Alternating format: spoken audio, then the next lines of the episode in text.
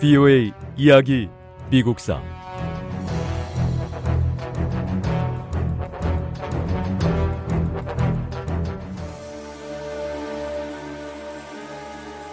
율리시스 그랜트 장군은 부대를 남부군 전선의 중앙과 끝으로 투입했습니다.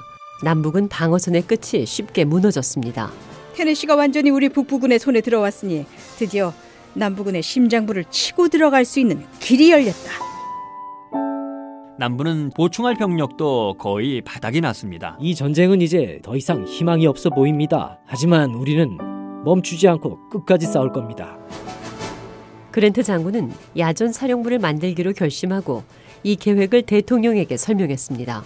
전군이 동시에 공격해서 남부군이 저지할 수 없는 강력한 힘을 만들어야만 적을 무너뜨릴 수 있습니다.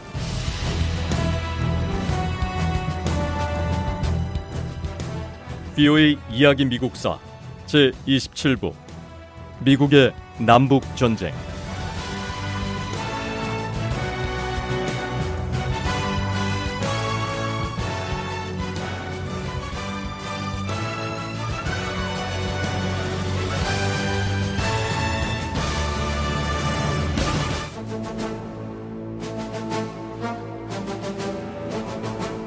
율리시스 그랜트 장군은 대규모 작전을 준비했습니다.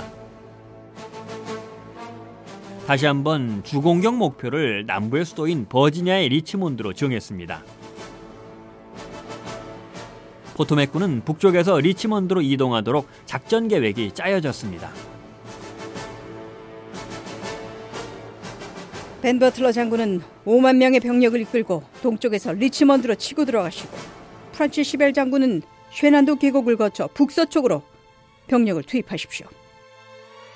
리치먼드 지역에 포진한 로버트 리 장군의 병력의 3배에 달하는 병력이니 실수 없이 작전을 수행해야 합니다.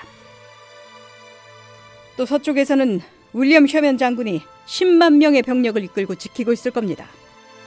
이에 맞서는 남부군의 조 존스턴 장군의 병력은 겨우 6만 명에 불과하니 작전 수행에 차질이 없으리라 믿습니다.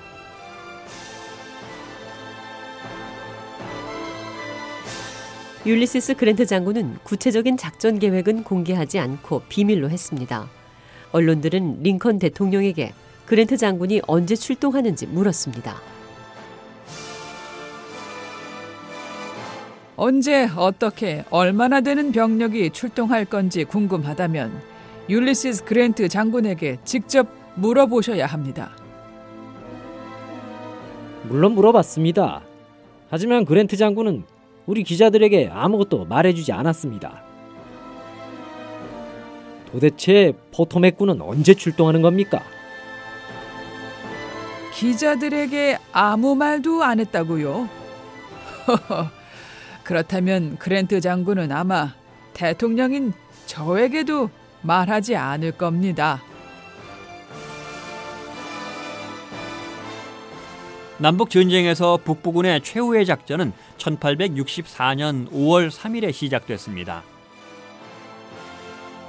포토맥군은 숲이 울창한 버지니아 서쪽의 프레데릭스버그에 도착했습니다.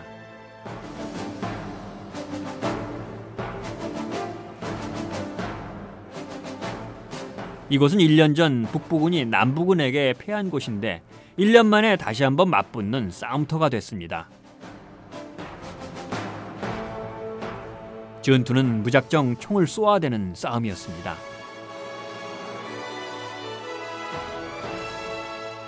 숲이 너무나 울창해서 병사들은 가까이 다가갈 때까지 상대방을 볼 수가 없었고요. 연막이 자욱히 깔려서 구분이 더 어려웠습니다.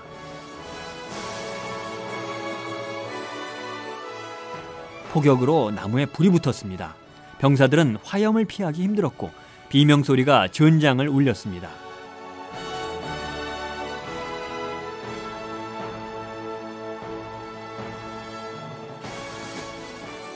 버지니아 숲지대는 리 장군과 싸우기에 적합하지 않다.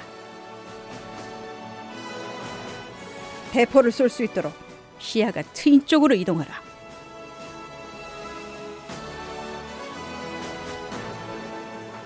율리시스 그랜트 장군은 로버트 리 장군의 부대 끝 쪽으로 접근을 시도한 다음 대포를 쏘기 위해 스포실베니아 코트 하우스로 부대를 이동시켰습니다.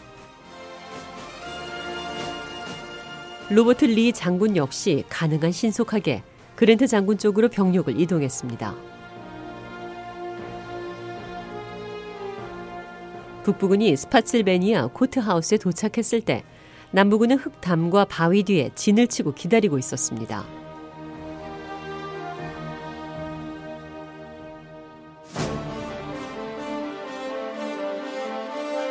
율리시스 그랜트 장군이 이끄는 북부군과 로버트 리 장군이 이끄는 남부군의 싸움은 며칠 동안 계속됐습니다. 양쪽 모두 서로에게 너무 가까이 있었기 때문에 대포에 포탄을 장전하고 발사할 시간이 없었고요. 대포는 서로 치고받는 무기로 사용됐습니다. 잠시 남부군의 방어선이 위태로웠지만 로버트 리 장군은 다시 한번 북부군의 전진을 막아냈습니다. 율리시스 그랜트 장군은 전투를 벌이고 있는 병사들에게 더 세차게 공격할 것을 명령했습니다. 하지만 그건 무모한 명령이었고 한 시간도 못 돼 7천 명의 병사들이 희생됐습니다. 결국 그랜트 장군은 공격을 멈췄습니다. 지금은 잠시 물러나는 것일 뿐 결코 패배한 것이 아니다.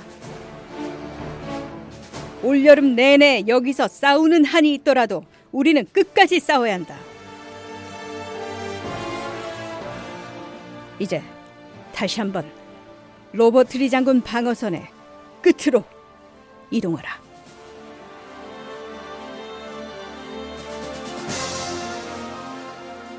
로버트 리 장군은 리치먼드 부근에 있는 콜드 하버로 부대를 철수시키고요. 그곳에서 북부군을 기다렸습니다. 콜드 하버 전투는 한 달 만에 끝났습니다.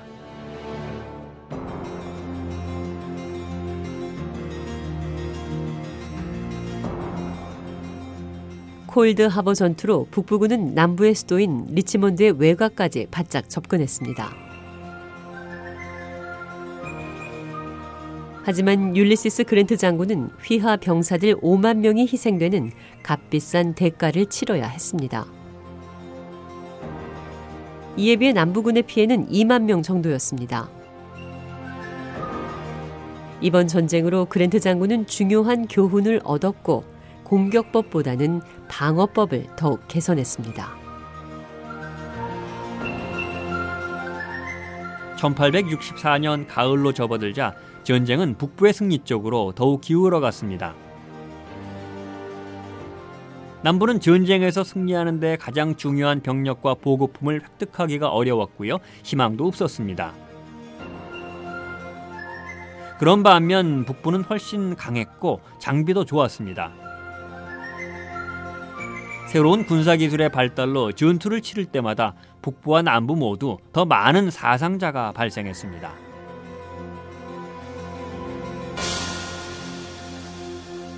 남북 전쟁이 벌어지던 때 새로운 종류의 총탄인 미니탄이 발명됐습니다. 미니탄은 총기를 더욱 치명적인 무기로 만들었습니다. 미니탄이 나오기 전에는 30m 밖에 있는 목표물을 명중시키는 병사들은 거의 없었습니다. 하지만 새 탄환이 나오면서 150m 밖의 목표물까지 명중시킬 수 있게 됐습니다. 미니탄으로 돌이나 흙담 뒤에 숨어서 총을 쏘면 상대방은 가까이 오기도 전에 총에 맞고 쓰러졌습니다.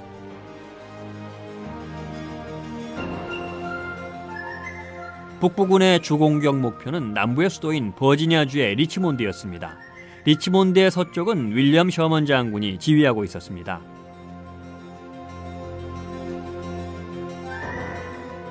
우리의 목표는 두 가지다. 하나는 조지아의 애틀랜타시를 점령하는 것이고 다른 하나는 조 존스턴 장군이 지휘하는 남부군을 격파하는 것이다. 부여의 이야기 미국사 다음 시간에 계속됩니다.